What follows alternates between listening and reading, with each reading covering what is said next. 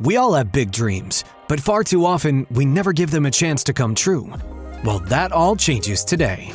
Welcome to Just Keep Learning, where we'll help you develop the right mindset, be more productive, and learn more effectively so you can accomplish anything. Here's your host, Justin at Just Tries. Our guest today has done many things at a young age. She shares about growing up around music, turning professional as a singer, getting more into formal audio production, and then pivoting to the world of podcast creation and marketing. She does an incredible job of breaking down these skills and topics for people interested in audio or music, and her wisdom around goal setting, time management, and life in general was really powerful too. Please welcome to interview 38, Brianna Ansaldo, aka Bamby Media.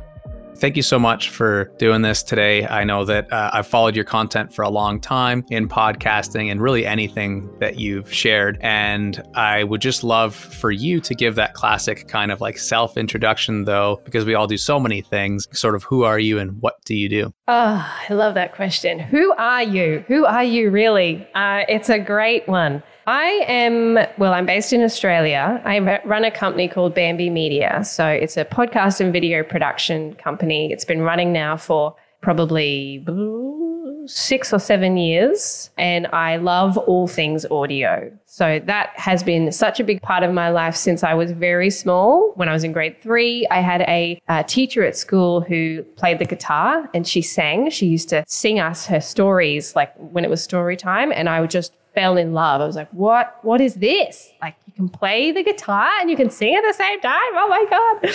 Uh, so I fell in love with audio at that point, And I was actually born completely deaf in one ear. So it was kind of a weird thing, I guess, for me to fall in love with. But I feel like losing one ear has made my other ear insane, which is, I guess, how brain plasticity works. And so I went down that path my whole life, really. I did a audio production degree. I was a touring musician for over a decade. I had songs on film and television and radio and all sorts of stuff. And then I went on a TV program. So I went on Australian Idol and I went really well in that too, writing my own songs. And I had a chef and I had a driver and I had paparazzi. And that was crazy as well. That was a really interesting time of my life, but I didn't like it very much. And then I had a baby with my husband and I didn't really want to tour anymore. I didn't like that lifestyle. It was pretty hectic and I wanted to still do something in audio. And I had this audio production degree and I fell into podcasting through a, a, client that's actually based in the US called Tim Ballard.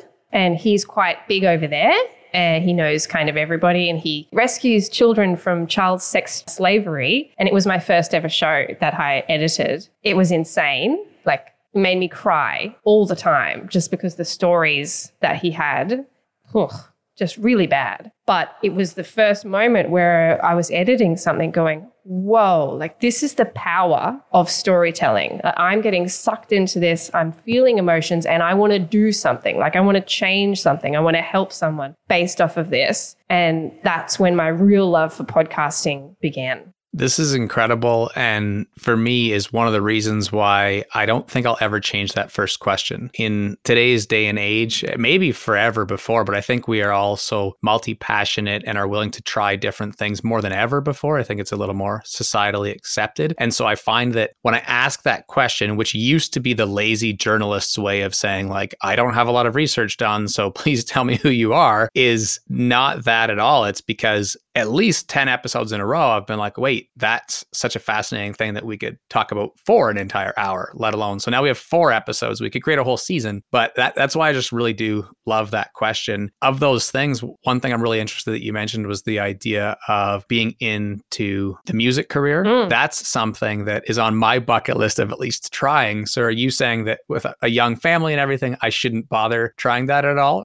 I think it's the touring more than anything else. Touring is really hard when you have kids and the late nights and all that sort of stuff gets pretty, you get pretty over it. And I'd been doing it for so long at that point that it felt like I, I needed it. I'd lost the passion because I had this baby now that there was so much attention and, and focus drawn to this thing. And I was like, oh man, like trying to do anything else right now feels hard and I'm not into it. And if you're trying to be creative, you need to have space to be creative. And at that time in my life, it just wasn't really possible. And it wasn't on my list of things that I felt called to do. So I was so happy to just whoop, take a break from it it's only just now. So, what is this? Almost eight years later? It's only just now where I'm like, I think I'm going to start singing again. I think I'm going to start putting some things out again. I'm going to get back into it because I have that ignited passion again. And it feels so cool. I've been setting up my mics again. And because I have all this stuff, I've been setting up all the things again.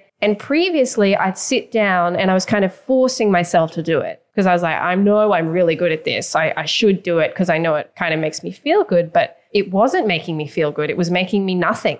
And to me, that was like, okay, well, I just got to give myself more time. And I did. Yeah, and that's fascinating. So, in terms of when you first started, like it's been eight years since you stopped. So, what age did you say you got into music in the first place? I started doing singing lessons at the age of 10 eight, eight or 10. And then I started writing songs when I was 13. And that's when it really, yeah, it started to take off. I did lots of Eisteddfods and I joined bands and I was in choirs and chorales. I did musical theatre, like all the things. And then it all kind of went into this space where I started to write really good songs and had a really good band and it all started to come together. I guess first question that I'd love to see your opinion on is could someone learn how to sing without going to lessons? Yes, you absolutely can. There's not that many things you need to kind of know about singing from the Can you sing at all? Me? Yeah. I don't know. Who's who gets to answer that? you can always uh, sing at me, and I'll give you an honest answer. No, but it's uh, breath. So if you if you don't go to singing lessons, the key things to know about singing is breath, cheekbones. Weird things that you might think, what what is that? How how does that work? Your breath, your diaphragm is where most of your singing voice kind of is controlled from. So if you have a good handle on, or if you've done breath work or anything like that, and you know that you've got more than just your lungs to work with, that you've got this extra bit down here called your diaphragm, controlling that, getting good at breathing is the main thing about singing. And then the next thing is what is your palate doing? What are your cheekbones doing? If your cheekbones are up, kind of like I'm just constantly smiling, that's just how I am. Uh, singing is all about that. You can sing better by having your cheekbones up and your diaphragm working, so through breathing, and then not being self conscious. Because that's the thing Which that sounds gets, so simple, right? Yeah, it's the thing that gets in the way the most because people don't want to like be too loud or they think that they might suck. But if you can't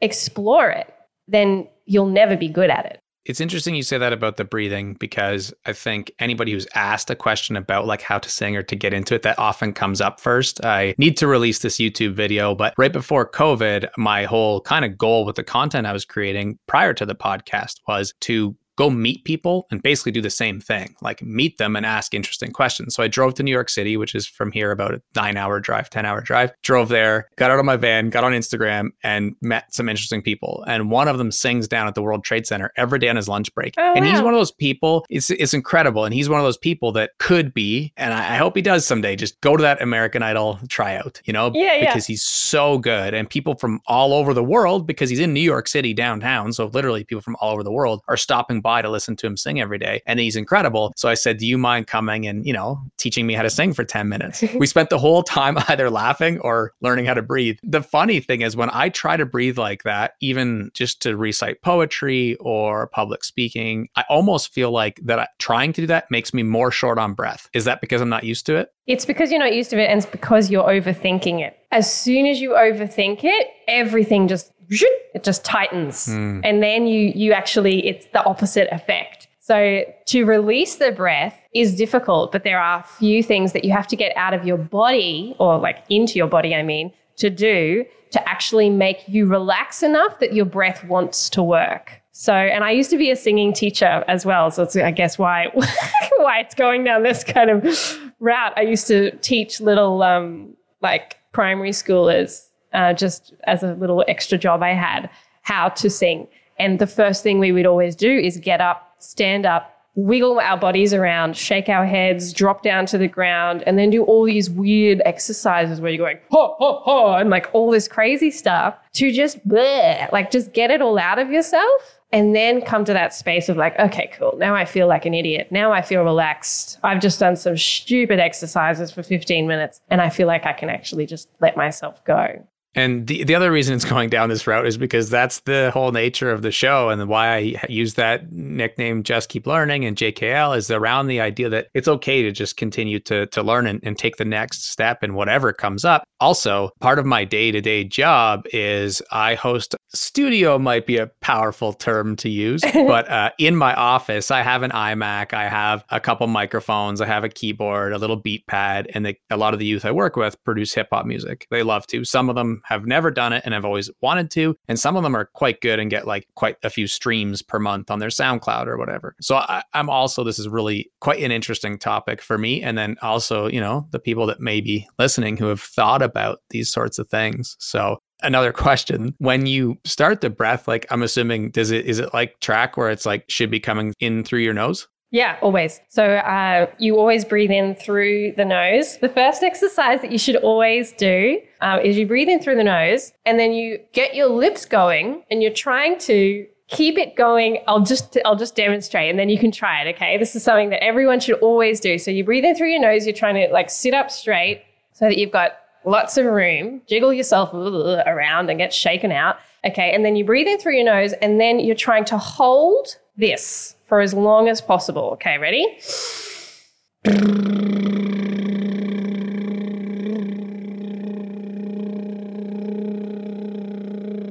I could just keep going. That is the first thing that you're do you're doing because when you're doing that sound, your breath controls what your lips are doing. As in, if you go too hard, your lips will stop working properly. Will, they'll stop doing their thing. If you go too narrow, your lips won't keep going with the pressure as well. So that's actually the first thing you do. You breathe in through your nose and you start ing to try and get a feel for what your what your breath can actually do. And that's the best way to actually test it. So you should test it and just see how you go. Right now? Yeah, do it. okay, one question first. Yeah. When you say that you can basically go like that forever, was that a figure of speech or are you able to reload and keep doing that? Or is it on one breath? Uh, no, you can't reload. It's not, yeah, it's all in one breath. Yeah, right. Okay. Uh, and it's, you know, I, I can I can go for quite a long time, but that's just my breath control. Yeah. But when people first start working with me and they're doing it, they can do it for like maybe five seconds and then it sputters out. And then over the course of a bunch of lessons, they get up to like 30 seconds and it's like this amazing party at this point. But that's the place to start.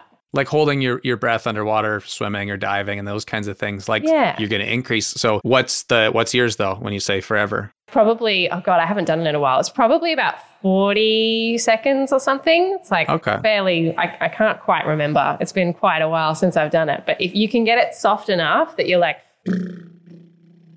because the softness also makes it travel longer as well. Okay, I'll try. Try it. So up straight. Yep, up tall. Breathing. Sitting up tall. all the way down here, in through the nose, and then just relax your lips enough that you feel like they can shake.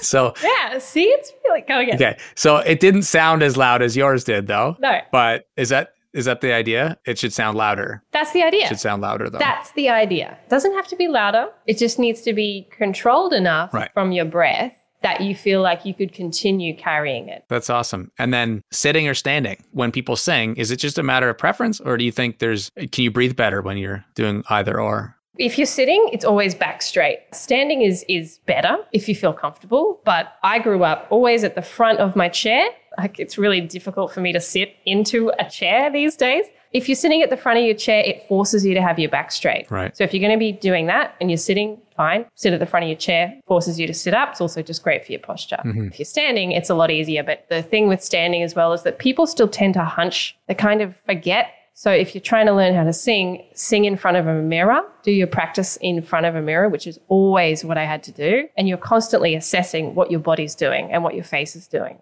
Oh, that's incredible. So those are all the first steps. Is there any second step for people who want to get into singing? Yeah. Then the next one that's a good sort of exercise to do once you feel like, okay, I got a bit of breath. I can know what I'm doing. I can control this thing. Then the next thing is you want to do a thing called sirens. And sirens are when, and I'll have to go back for the mic so I don't like kill everybody in their ears. uh, but sirens is when you just relax into what is a siren. So you go, oh, like as high as you can go and as low as you can go. And that's relaxing your voice box, your larynx. It's relaxing it all and also giving your brain a sense of what your voice can do without you being attached to any outcome or to it being with a song or a particular melody or anything like that. That allows you to experience letting go of your voice and knowing that you're doing something stupid and being okay with it because it's a, you know, technique. It's a part of the training. Right. Isn't that a metaphor for life? yeah, that's exactly. Let go of the results. Yes. That's, I think, why I love singing so much. And the more I've looked at it like that from a business point of view, I take it take it with me now to go, okay, well, it's all about breath. It's all about passion, letting things go, being stupid, you know, trying, failing, you're going to suck. All of this. And it's also this massive like it's so hard to sing and not feel judged, right? You're judging yourself for it, going, well, I sound bad, but you keep doing it. Mm-hmm. If I had to pick singing or dancing, I would definitely pick singing. That would be a little less of a vulnerable act for me than dancing, but we're talking like miniature differences, I think. yeah. It's it's just something that's really it's very interesting to me again because I know a lot of adults who say like I can't sing, similar to people will say I can't draw or what have you. And just prior to hopping on this call, putting my daughter to bed, we had the um, uh, Star is Born soundtrack playing. And oh, nice. Yeah, and so the idea of Bradley Cooper, who's an actor, I don't know if he sang previously in his life. From what I understand, I don't think he really did, but it's something that he was interested in and uh, trained up for that particular movie role. And yeah, if I were to get into singing, it'd probably be similar style of music, that or hip hop, some really fast poetry. But it's uh, it's definitely on my sort of bucket list or the idea of trying things in the future. Mm-hmm. I guess that's one of those interesting things too that a lot of people think. Like, how do you feel about the idea of somebody getting into that if they've never sang and they're 50 years old or something? do you think they could start? Yeah, hell yeah. Uh, that makes me so, even you saying that makes me so happy to imagine some 50, 60, seven year old person just going, you know what? I'm going to give it a go. And it's just, it's so freeing. Like when you start doing it, and I guess it's similar if you feel like you have an affinity to dancing. I am a terrible dancer. Like I'm the most awkward person, but again, I don't really care. But with singing, yeah, like just try it at any age, but try it by yourself first. Like feel like go into some sort of shut yourself off, put like a karaoke version of something on YouTube and just sing with that with headphones on so that you can't even really hear yourself all that well. That's a really nice way to start if you feel like you, you want to just get something out and then work yourself up from there. I guess we could talk about singing for hours or days or whatever, but I'm sure we won't for the entire thing. We've got lots to chat about. But along those lines, though, working yourself up from there, what does that look like? Like printing out lyrics and then trying to sing them to the music and just doing that over and over and over again? Yeah, you just keep trying different songs. I find is the, the best way to do it. So, firstly, you're doing those little training things that you need to do, like you're exploring your breath all the time, you're doing the brrr, you're doing the sirens, you're getting a sense of like what your vocal range is from the sirens as well. Like, how high can I go? How low can I go? You're doing those things first. And then thinking about and making a list of all the songs you love and then going to YouTube because you know the melody so well. So it won't be difficult for you in that regard because you know the melodies. Go there, headphones on by yourself. You're not really kind of listening to yourself too much, but you're getting a sense for it. Then sort of do one ear off a bit, you know, get a bit of a sense of what you're listen, what you're sounding like after maybe a few tries so that you're feeling more comfortable with it. But don't stay attached to any song for too long. The mistake that people go is they try and like perfect one song, but then they get bored of that song and then they kind of get over it. So I would say do a song maybe five times, move on, and then just keep doing that. That's interesting. I think that could really be a helpful thing. I, I, see a lot of people do that with something like guitar too, right? Like they're going to learn Free Falling by Tom Petty. Yeah. That takes eight months and they get it down. And it's like, you know, like you said, I'm bored or they almost get it. It's like, well, why didn't you try some other songs to mix up the energy a bit? Something else. Yeah, that's really, that's, uh, yeah, that's interesting. Yeah. And then you sign the record deal and that's it. Yeah. And then, and then boom. Yeah. Then, you, then you're done. Yeah. Yeah. Game over. Uh, no, this is awesome. I, I love, you know, telling people that you can turn things into a full time gig. You can try things out as a hobby or anywhere in between. And that continuum can slide back and forth. And clearly, your life is a great example of that as it relates to music. What, in terms of the songwriting stuff, you know, because clearly you're a wealth of knowledge in this this whole world, and I just love hearing about this. I'm sure it will help lots of people. Songwriting is maybe as big or bigger a part of the youth that I often work with lives than singing, because a lot of times they don't end up recording the things that they write anyways, but it still serves a, a purpose, you know. So, what are some thoughts that you have when it comes to songwriting? Because you said you got into songwriting next. Yeah, I did. So the first thing I actually did was I used to write a lot of poetry when I was around that kind of 13 age too. And I started to just write a bunch of stuff. And that's what came first. So you get good at writing prose. You get good at exploring what an interesting syllable is, you know, and a, a phrase. What does a phrase look like? When do you want something to rhyme? When do you not want something to rhyme? You know, that sort of thing, that comes first not having it attached to any melody, to anything like that, but getting good at crafting a poem uh, because that is what songwriting feels like to me. It's just an expression musically of poetry. So I did do that next. I used to read a lot of poetry. I used to read a lot of quotes, you know, from sort of famous people. And I had quotes all over my walls on the back of CDs, like back in the day. And that's the next step. So in songwriting, yeah, write poetry, don't be attached. Again, you'll see this theme from me all the time. Never be attached to an outcome. That perfectionism is not a thing that exists for me. I just go, well, let's see what comes out here, you know, and then, eh, that's all right. Kind of sucks. Let's move on to something else. And I would always have a pad with me as well. I'd always have a little writing pad and I just notice things. I got really good at noticing things. I wouldn't write about my personal experiences so much because I felt like my life was a bit too easy, but I would take experiences from others and I would be very good at talking to people and getting really deep into what's going on with them and then exploring that in poetry, writing things out, looking what was happening with my parents, with my family, whatever.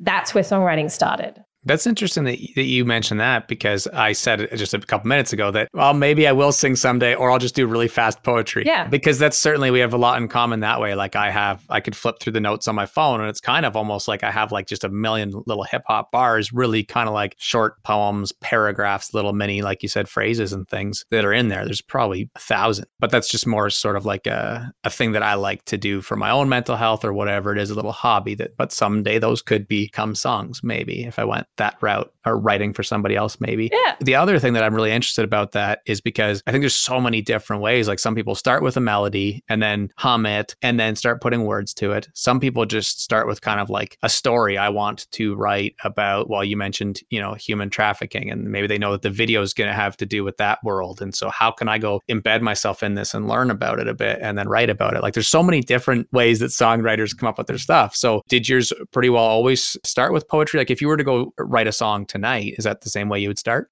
No. So I started with the poetry and I never had melodies for these poems. When I started to feel like I wanted to explore songwriting, it changed. Because I learnt the guitar and I learnt the piano, it then always started with a feeling on the piano or a feeling on the guitar. So I would play a few chords and I'd sort of get a feel for kind of what the melody was going to feel like, like the emotion in the song. And then from that emotion that I'd created just from messing around, you know, and I might be messing around for a couple of minutes or it could be a couple of days messing around until I feel like I've got like a good pattern. And then I would go based on the melody that I can hear, based on the feeling that I've created in this piano or guitar and the melody that I kind of have in my head, what theme makes sense for this melody? Like, what's the topic? And if it was kind of sad, then I might pull from experiences that felt a bit sad and I'd start to go from there. But the poetry was kind of coming out through that next step. So it's like I had to learn to poem, you know, do poems first and then expressed those in song through melody. Well, I, I, think jealousy would be a strong term, but the fact that you can play the piano, play the guitar, probably other instruments you haven't mentioned, sing and write songs is something that I'm like, oh, I want to learn how to do all of that, but I'll have to do one piece at a time at some day in the not too distant future. But that that is really interesting because I do feel a lot of people who have never done it before think that it comes from like the same way you would write a blog post. You know, I'm going to sit down with my pen and my pad and I'm going to write. But when I've heard actual professionals explain it, it's always, I think anybody who's actually a professional has explained it more about it coming from the music and then putting the words to it, like you were saying. So that's interesting. Yeah. Yeah, you feel like you get an emotion. An emotion comes up in you that you can't ignore it, you know, and then it sort of just blah, it just comes out. oh, I love it. It's so good. Yeah, it's amazing. So what is when you say that it is starting again for you, what does that look like? Like are you starting to write again? You're starting to play the guitar and the piano? Like where are we headed as far as your possible? I won't put any pressure and no outcomes on the situation. Good. But what are your inputs? The input. So I got myself a little Alesis V61. So it's a little, you can't see it, unfortunately, um, but I've got this little keyboard now that just sits on my desk. It's 46 keys or something, and it's a little MIDI keyboard. So it's there all the time. That was the first step for me. Do I feel like playing? It's right here. It's not over here. It's not behind me because I've got like a big keyboard as well, but it's too big for the desk. And I was finding I wasn't compelled. It's actually in a different, we've got a whole music room now with all the music gear. But in my day, I felt like I needed those creative moments. Mm-hmm. So I bought myself this little thing, sits here, I turn it on, and I'm listening to music or I'm invoicing or whatever, you know, doing something to do with my business. And then I'll take a moment and just start, you know, just on the on the keyboard. So that's as much attention as I give it. That's like the first step for me to get back into it. So, not singing or songwriting right now. Not songwriting right now. Just fiddling around with this, and I've I've been starting to sing again. So I actually have a TikTok that I created, which is fun. That's just for my singing, and I just have my nice setup and everything. And then once a week on a Sunday, I pick a song that I like and I just sing it. That's it. Well, what's that TikTok handle? Is it within your same brand or is it different? I think it's Bamby Singer. No, hang on. Okay. I'll find out. Well, I'll be sure to check it out. Yeah. Let me just see. Yeah, at Bamby Singer. Cool. So I've got like five videos in there at the moment. And it's just, you know, just my Sunday mm-hmm. afternoon chill time. Let's do this for an hour pick a song I like and just sing it. And that's as much. I don't have any preconceived ideas about where that's going or what it's doing. I, I don't care. Like, I honestly don't care. Yeah. I'm just enjoying doing it. Now, along those lines of when you first got into it and you were younger, like if, you know, parents were listening to this and someone was to, to be getting into that industry or they have a son or daughter who's just really ambitious about wanting to get into that world, is there any advice that you would give them about maybe fears or, you know, I'm sure there's lots of positives, but things that would come to mind in terms of aspiring to become a singer? It's very uh, difficult.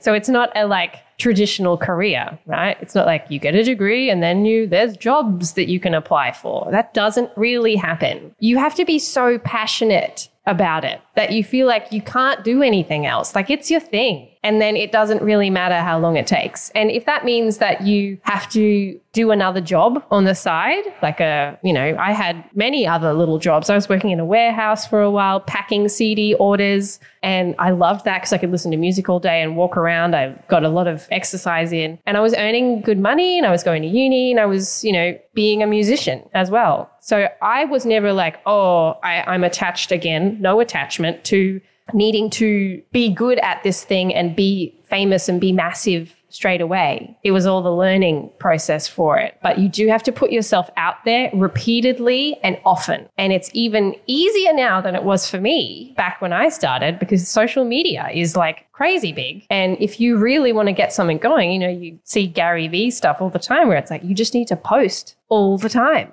Yeah. And as of this recording and moving forward, I'm really interested to see what happens. I'm always kind of aware of trends and, and seeing them a little bit. And the TikTok effect is going to spill out onto all the other platforms where that's sort of like virality, mm. one off opportunities. And in fact, I think YouTube's algorithm has actually changed and they've really been trying to reinforce the idea that we could, it's like one big America's Got Talent or Australia's Got Talent show is what social media seems to be right now. And I think it's, it's a fun time. Like the next couple of years will be really interesting because you post that one song, and I think the virality option is there for more people now, even beyond just TikTok when it first started. So yeah. um, I guess there's there's danger to that too, and growing too fast on social media. When it comes to the idea of non-traditional careers, though, I guess podcasting fits into that too. Mm-hmm, yeah, totally. and uh, on that topic, there's a lot that you do in that world. You mentioned um, being first interested in, in audio when you were in the third grade and falling in love with, I guess you said, because your teacher was playing guitar, then music for you, and then podcasting and audio as specific as podcasting. How did you enter the world of podcasting?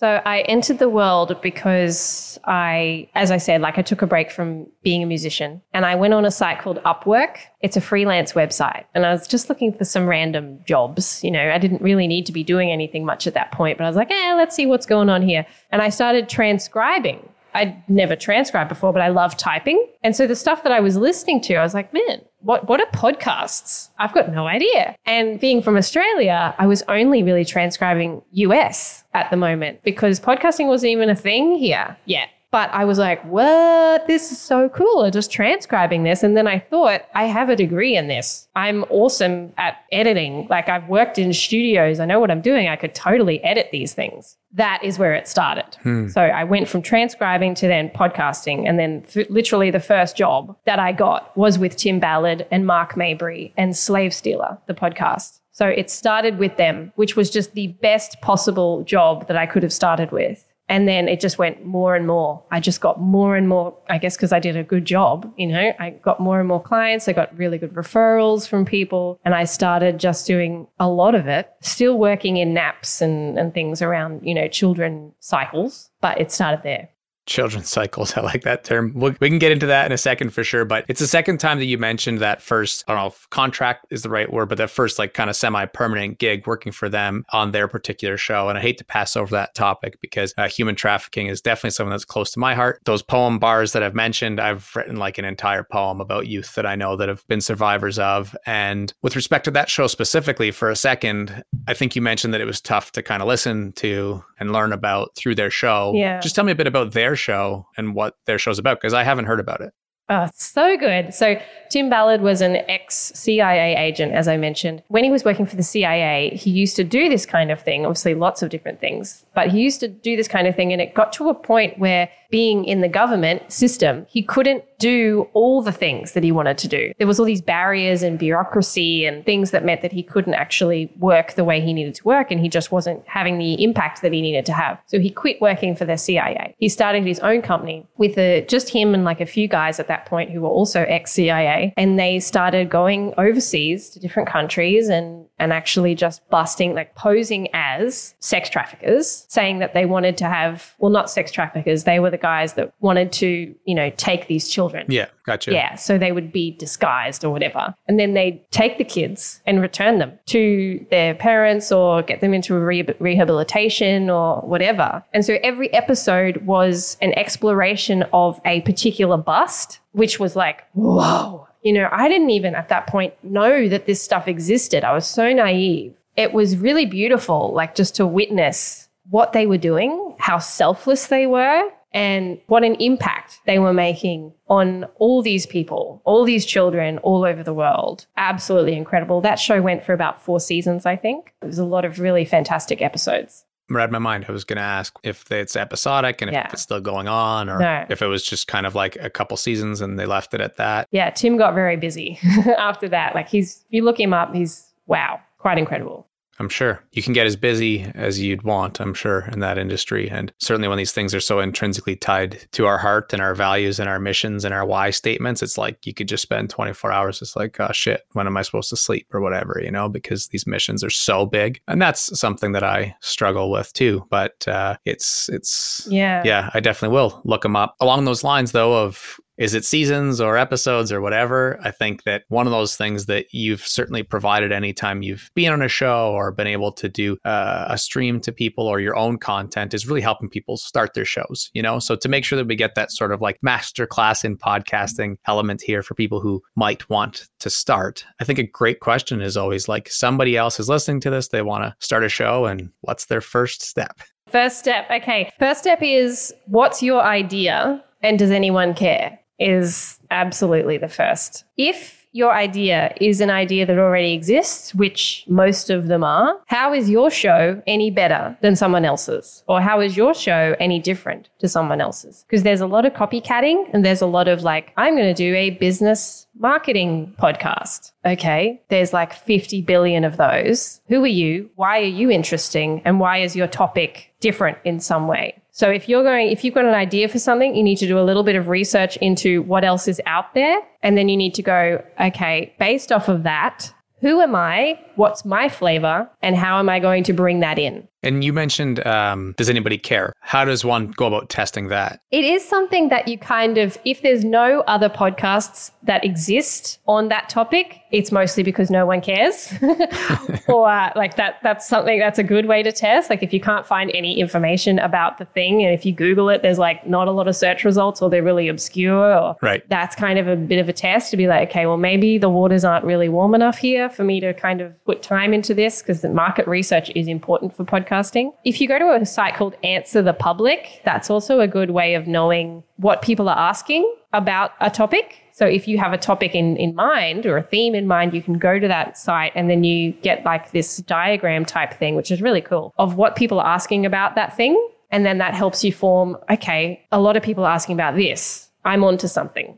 Yeah, and I think that's huge because that is something that I find as experts in something, it's so hard to put ourselves back in those shoes. And you did an incredible job with singing, like that was amazing. But so often the teaching part is hard for people, right? Because it's so second nature to them to do these things effectively that they forget what those moments were like. And one of those for me, with whether it's online business, could be blogging, or in this case, coming up with a, maybe a YouTube channel topic, or in this case, coming up with a podcast theme. It's like I remember when I thought, like, okay, what's nobody else doing? Doing, like the Steve Jobs of coming up with content. And it's like, well, on the internet, that's not really what you want. You want other people searching that. You want volume of interest. And, and e commerce, too, is another example. Like, I would never think to be like, okay, well, what else is going well? But you could put your own spin on it, right?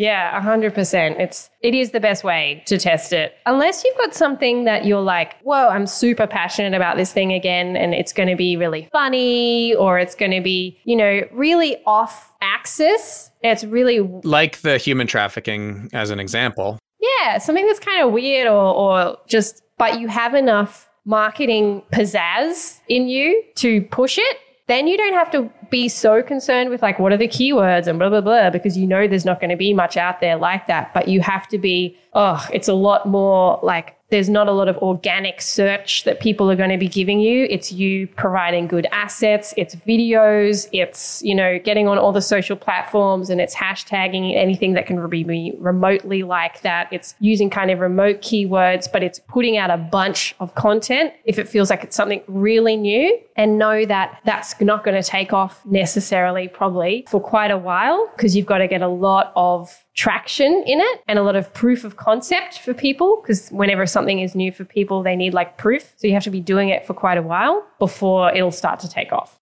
And there's a perfect example of being like the expert and the guru and then going through it fairly quickly because I love all those things you just hit on really quickly. Somebody listening and wanting to build the brand and marketing pizzazz, and they're like, okay, wait, how do I know if I have marketing pizzazz? Like, and creating those assets in what way? What's the pizzazz? Yeah, like if yeah. we could stick on that for a second, like some kind of tips that you would give a class who is coming to a, a one evening tutorial on uh, building the brand and the marketing pizzazz from Bamby Media, what would be some pointers there? Yeah, the first pointer there, if it's like completely new for you, is you you need to try a bunch of different things, and you also need to try a bunch of different platforms, like social platforms, because how you portray yourself might not work for one platform versus another. And then you need to try, okay, so let's say in the podcasting world, you're starting a podcast, you're going to have solo episodes, you're going to have guest episodes. How are you recording those episodes? That's the first step. So in this case, Squadcast is being used.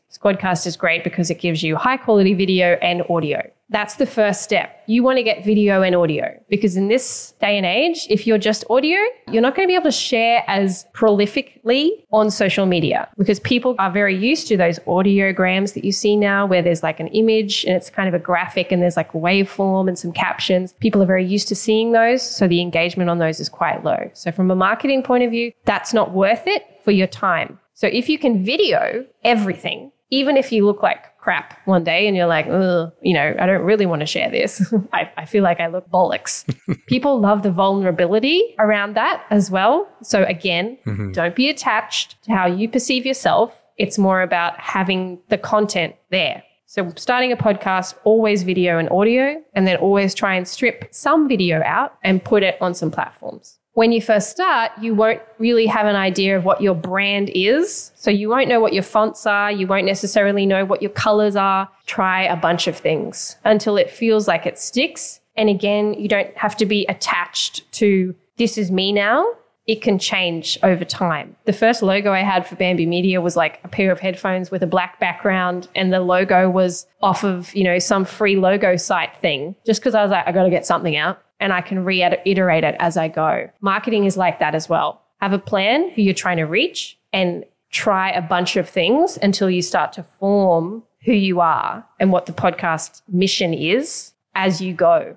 Right. When you say who you're trying to reach, do you would you coach people to get like hyper specific in terms of who that sort of like client avatar is to use a businessy term? Or is it more like what's that overall demo? Or like how specific? Yeah, I don't get too specific these days. Just because it is something that evolves over time. I'll have a general, again, if it's like a comedy. Okay, so we've got a client called The Wholesome Show and they have a science and comedy podcast. Flippin' hilarious, by the way. Like it's such a great podcast. Their audience is a particular type of person, but we don't go, we're only going to try and target that so much in the what we're giving as branding. We'll give a general sense. They're probably around this age. They probably skew male. They're probably a bit more intellectual. That's kind of as much as we as we go. Because I think when people get too attached to like a client avatar, especially in podcasting, it's it's a bit too narrow right and there can be more that someone else outside of that avatar can get from your information. And again, you evolve over time. How you deliver,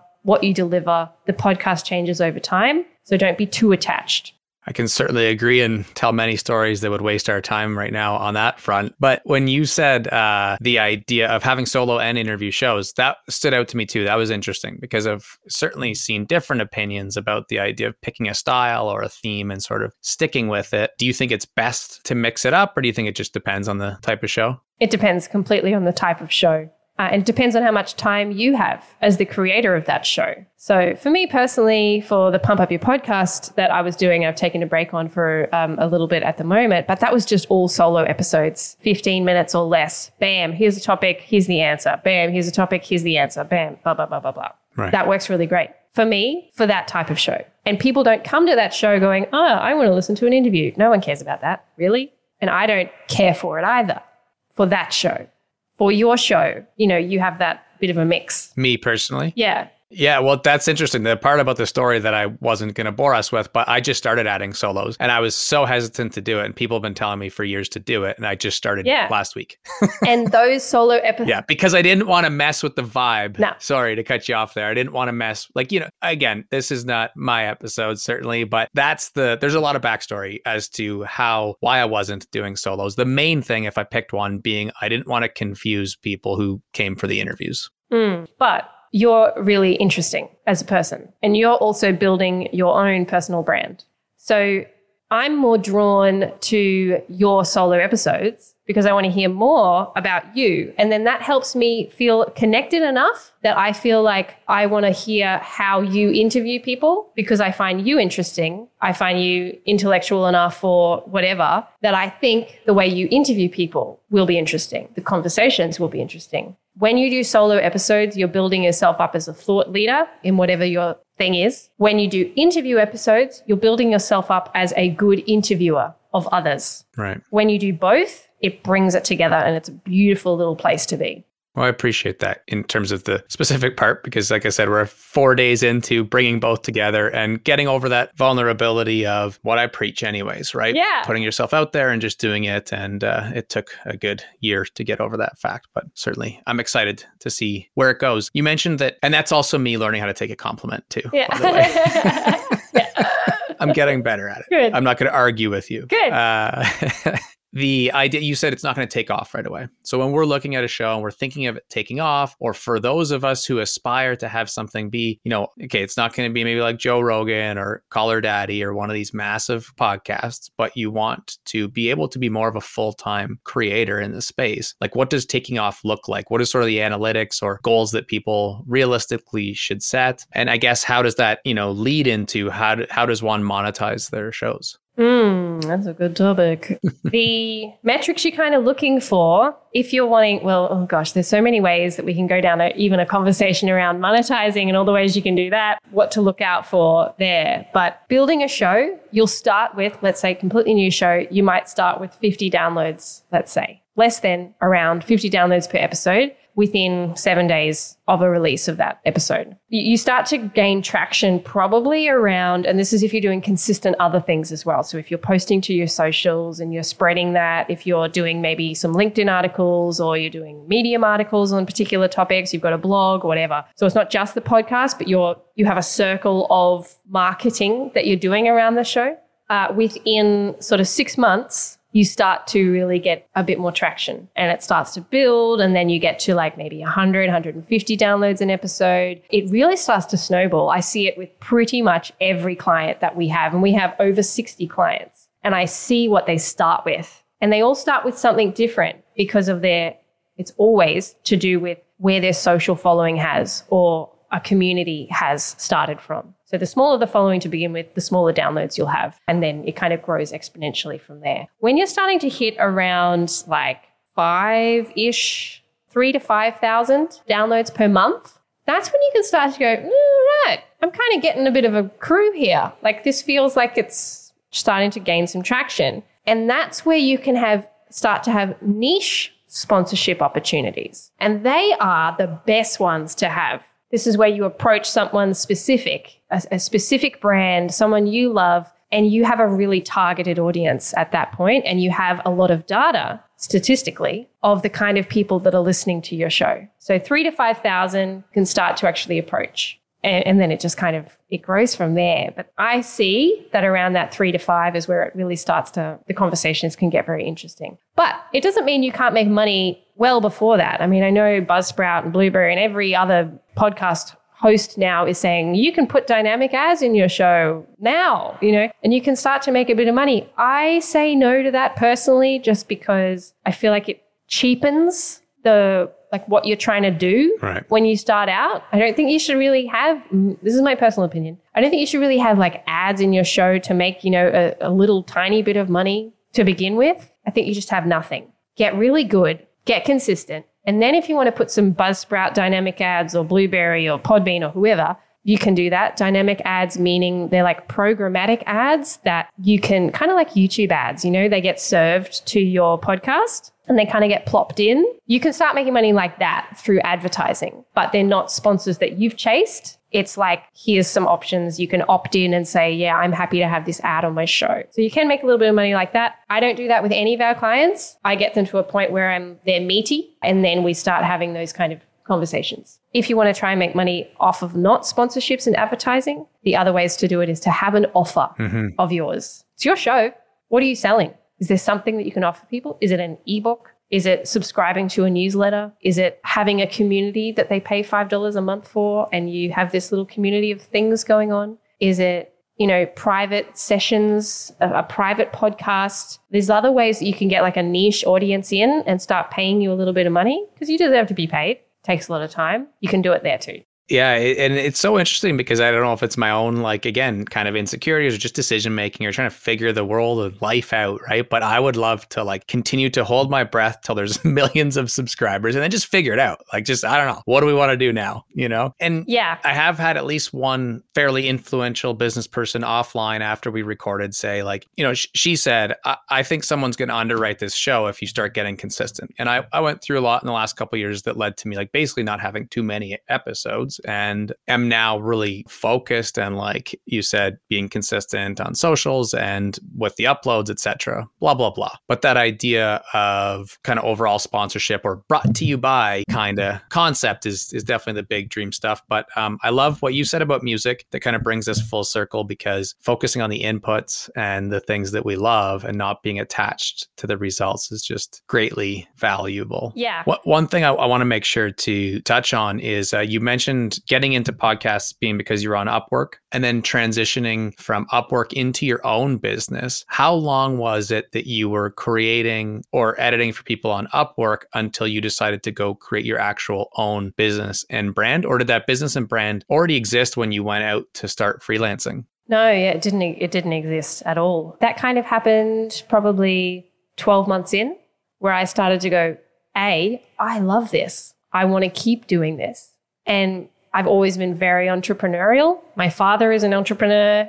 Like I've got that in me for sure. And I start. I always go, "What else can I do? Like, how can I make this bigger? How can I make this better? How can I blah blah blah?" So it was at that point where I felt like I loved it. I wanted to keep doing it. And I could see that there was a market for it that I went, I'm going to make this a full blown thing. I love that, that you said in between parenting cycles or child children cycles. I think you said because a lot of the youth that I work with are teen moms. Mm. They have a lot of entrepreneurial bones in their body. In fact, they're not very good oftentimes at having bosses. So it's like supporting them and like, yeah, you could be an entrepreneur. Don't doubt yourself or whatever. You know, if you're speaking to them and kind of telling them where to start, would it be like freelancing? Does that make the most sense to you? Yeah, freelancing makes the most sense. Absolutely. Knowing what time you can allocate is key and not getting sad when you're not hitting your goals fast enough because kids take up so much time and they need your time. But knowing that you have to carve some area out for you and being realistic with what that actually looks like. So for me, I was super into this. So I would go into naps. I would just go, okay, well, I can do in a nap cycle, I could do, you know, an hour and a half, two hours here in the middle of the day, and then nothing else until the baby went to sleep. And I would do an hour, you know, another two hours then from like seven till nine, still hitting my sleep needs there. But that's all I did, like three hours a day. And I would do that every day. And then on the weekend, um, when my partner, partner was around, because he was a doctor at this time. So, I mean, obviously I had financial support there from him, but he was only an intern. It's not like they were, we were making a bunch of money. In fact, it was certainly the opposite at that point. But he was home sometimes and then I could do like a full day or I could do a half day or something. You know, there was some other point throughout the day. I had no help from any other family because we were in a different state. So it was really me going, I want this enough to create time and space where I get it done. And then it just kind of snowballed and grew into I'm going to build my own brand and Yeah. turn this into a more of an official business overall. That's right. Snowballed, snowballed, kept going, kept going. I hired a couple of people. My husband actually left doctoring. He left Wow. because he was like, I don't like this. You're having a great time. Like, your life's great. I want that, you know?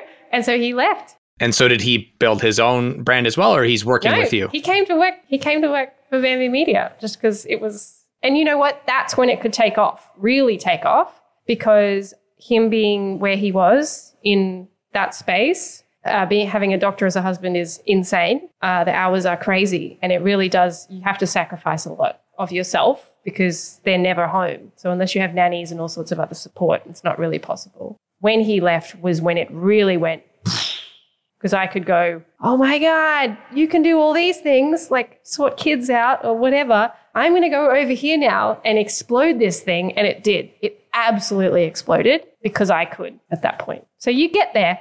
It's a journey. Yeah, it, it certainly did and certainly has. And I've witnessed a lot of it as much as we can through socials or uh, chatting online or these kinds of things. And it's been really awesome to witness. It's always interesting. I said right at the top of this interview that there are so many directions we can take that first question that you answered in who are you and what you do in so many different areas. And just to think back to some of them, like I would have loved to dive into that experience you had hearing your teacher play Mm. guitar and then kind of what the rest of elementary was like. And as as well as you mentioning your hearing and Yeah. learning more about that, or now mentioning at the very end of our interview that your uh, husband quit being a doctor and you work at least in some capacity together. I'm sure there's lots of lessons that we could share about couples that try to work together and and and and and and. but at some point, I know we have to drop the mic, and this is why I feel that so often we're like, okay, now it's getting pretty booked up, but maybe you could be episode 124 or something to tackle some of these topics because you know we certainly could talk about so many of these things for so long. Again, the entrepreneurship piece, starting that female-led company, you know, I think that stands out as part of your brand very effectively. I'm sure it's at least partially by design, and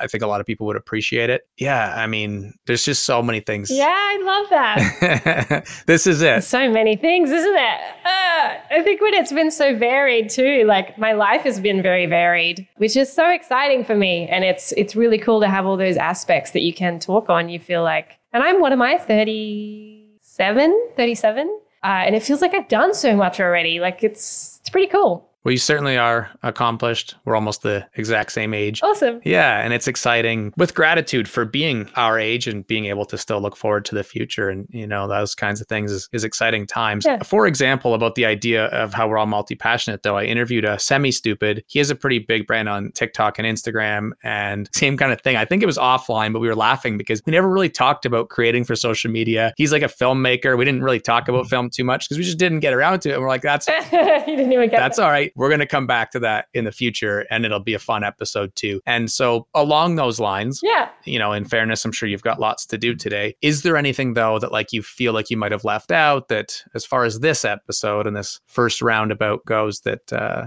I'd hate to move on and you're like, oh, I was going to mention this. No, I don't. I really don't think so. I think this has just been a great conversation around letting yourself go, not like letting yourself go and eating a bunch of crap food and you know becoming a fat mess on the couch. I mean, like letting yourself go and your inhibitions to have more fun. That's that's the biggest thing, the biggest driving force for my life ever. Is am I having any fun?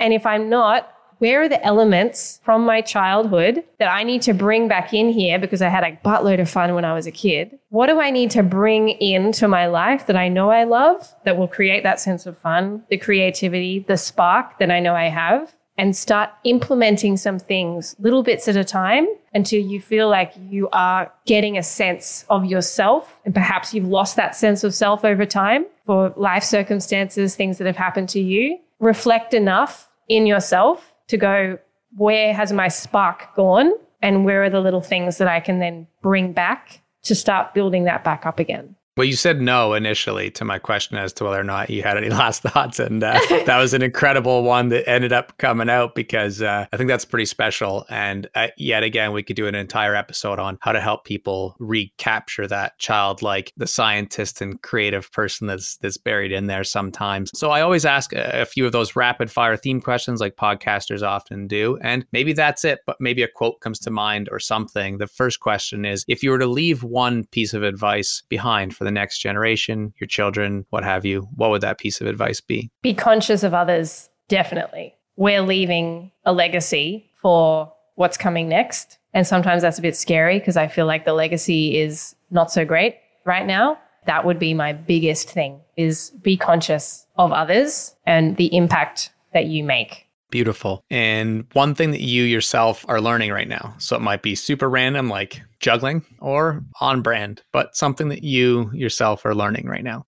Oh, okay. Something I'm learning right now is it's how to start a, a network. No one really knows this yet, but we're creating the Bamby Media, like the Bamby network. So you know how you've got Wondery and you've got Gimlet and you've got, you know, Luminary and all these networks that shows are underneath. We're just about to launch ours, which is really cool. And so I've spent the last probably six months diving into how that's all going to work and the kind of shows we want to have on that network. Uh, so that is something that has been a piece that I've been learning a lot about. That's really interesting. I'm excited. Look forward to uh, seeing more of that. It doesn't often come up in conversation, and perhaps because podcasting is a relatively new medium in the sense that it's shifted from radio show with radio networks into the internet and then now podcasting networks. So that's cool. I'll be cheering for you for sure and look forward to seeing all that success. And then if you were to ask me a question, your opportunity to steal the microphone. Where do you feel like you lack fun right now? Hmm. That's interesting. And it may be, this may be, we'd have to play them all back, the most stumped that I've ever been with a question. And I feel like if I'm being super, you know, vulnerable and just honest, trying to circle back to making sure that I'm reconnecting with family, whether that's, you know, immediate, like my wife, and making sure that we're having enough time aside from all the business and super success heavy goals to actually not just say, like, hey, we're going to do a date night and maybe watch a movie and fall asleep 10 minutes into the movie because you're parents, but, you know, maybe mm-hmm. going out to an escape room or checking out a comedy show or doing something a little more unique and in, the same way. And I think losing my brothers was a big part of this is just remembering to get together with friends and family more like you said like we did when we were younger you know what are those things from our childhood that maybe are lacking a bit and i suppose that those would be a couple areas i think with our kids, we do a pretty good job. Although, one thing that I would love about being a freelance entrepreneur is to not necessarily have to have them go do the too much of the school and daycare and the whole thing that surrounds that life. Yeah. So that would be a third thing that comes to mind. And I remember hearing Pat Flynn talk about that when he really got into lifestyle design around his business and podcast was like, okay, I want to be able to walk my kids to school or I want to be able to pick them up and, and go for lunch and maybe go have some fun, take them to the trampoline park. Like those are, that's some of my biggest aspirations is to create memories for them yeah. when they're in their preteen at least years, you know, late elementary school years. That's a whole other topic, but a, people, a lot of people say that teachers are glorified babysitters. And as an educator by trade, I just can't even get into that right now. but that said, there is an element of it, right? Because there's an element of like they need to go there because dad needs to go to work. Yeah. And so trying to figure out a little more fun in that world too. I appreciate that question. That one really made me think.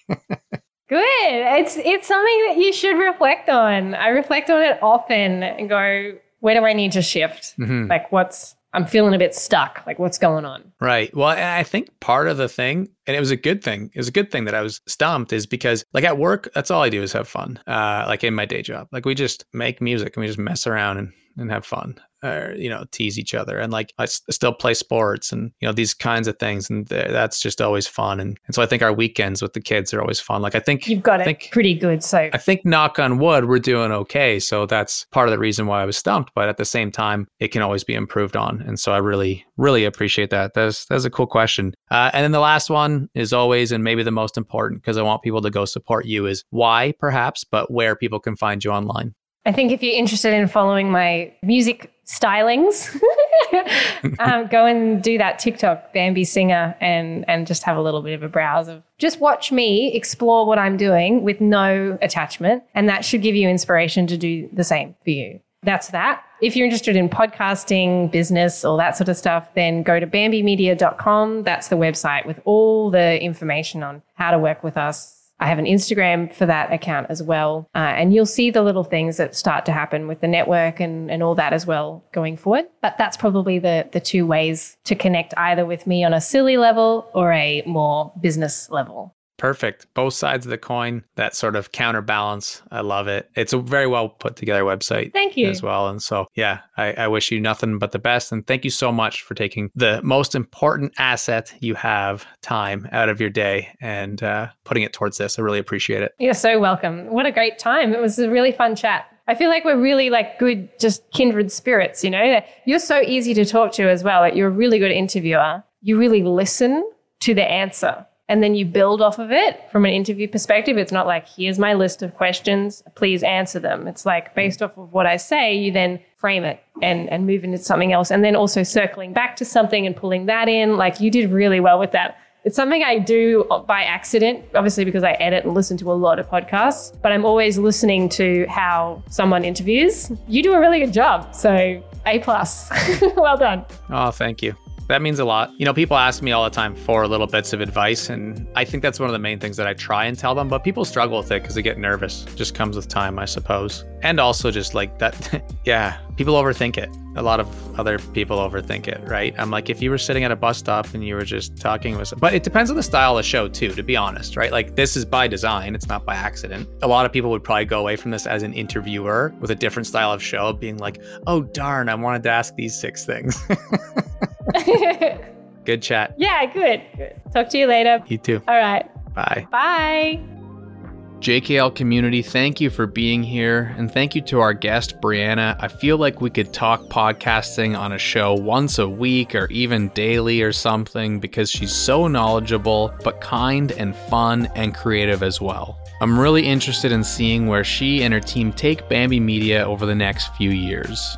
As always, we love getting your DMs or texts about the show. If you have any input on guests or topics, do not be shy. Please just let us know. We really want to be here to help serve you when it comes to things like goal setting, learning to learn, and really just achieving those big dreams. Until the next episode, all the best, and remember just keep learning. You're one step closer to making your big dreams come true, but there's plenty more where that came from. Be sure to subscribe to the podcast so you never miss an episode, and if you know anyone who might love the show, send them a link. We'll see you next time on Just Keep Learning with Justin at Just Tries.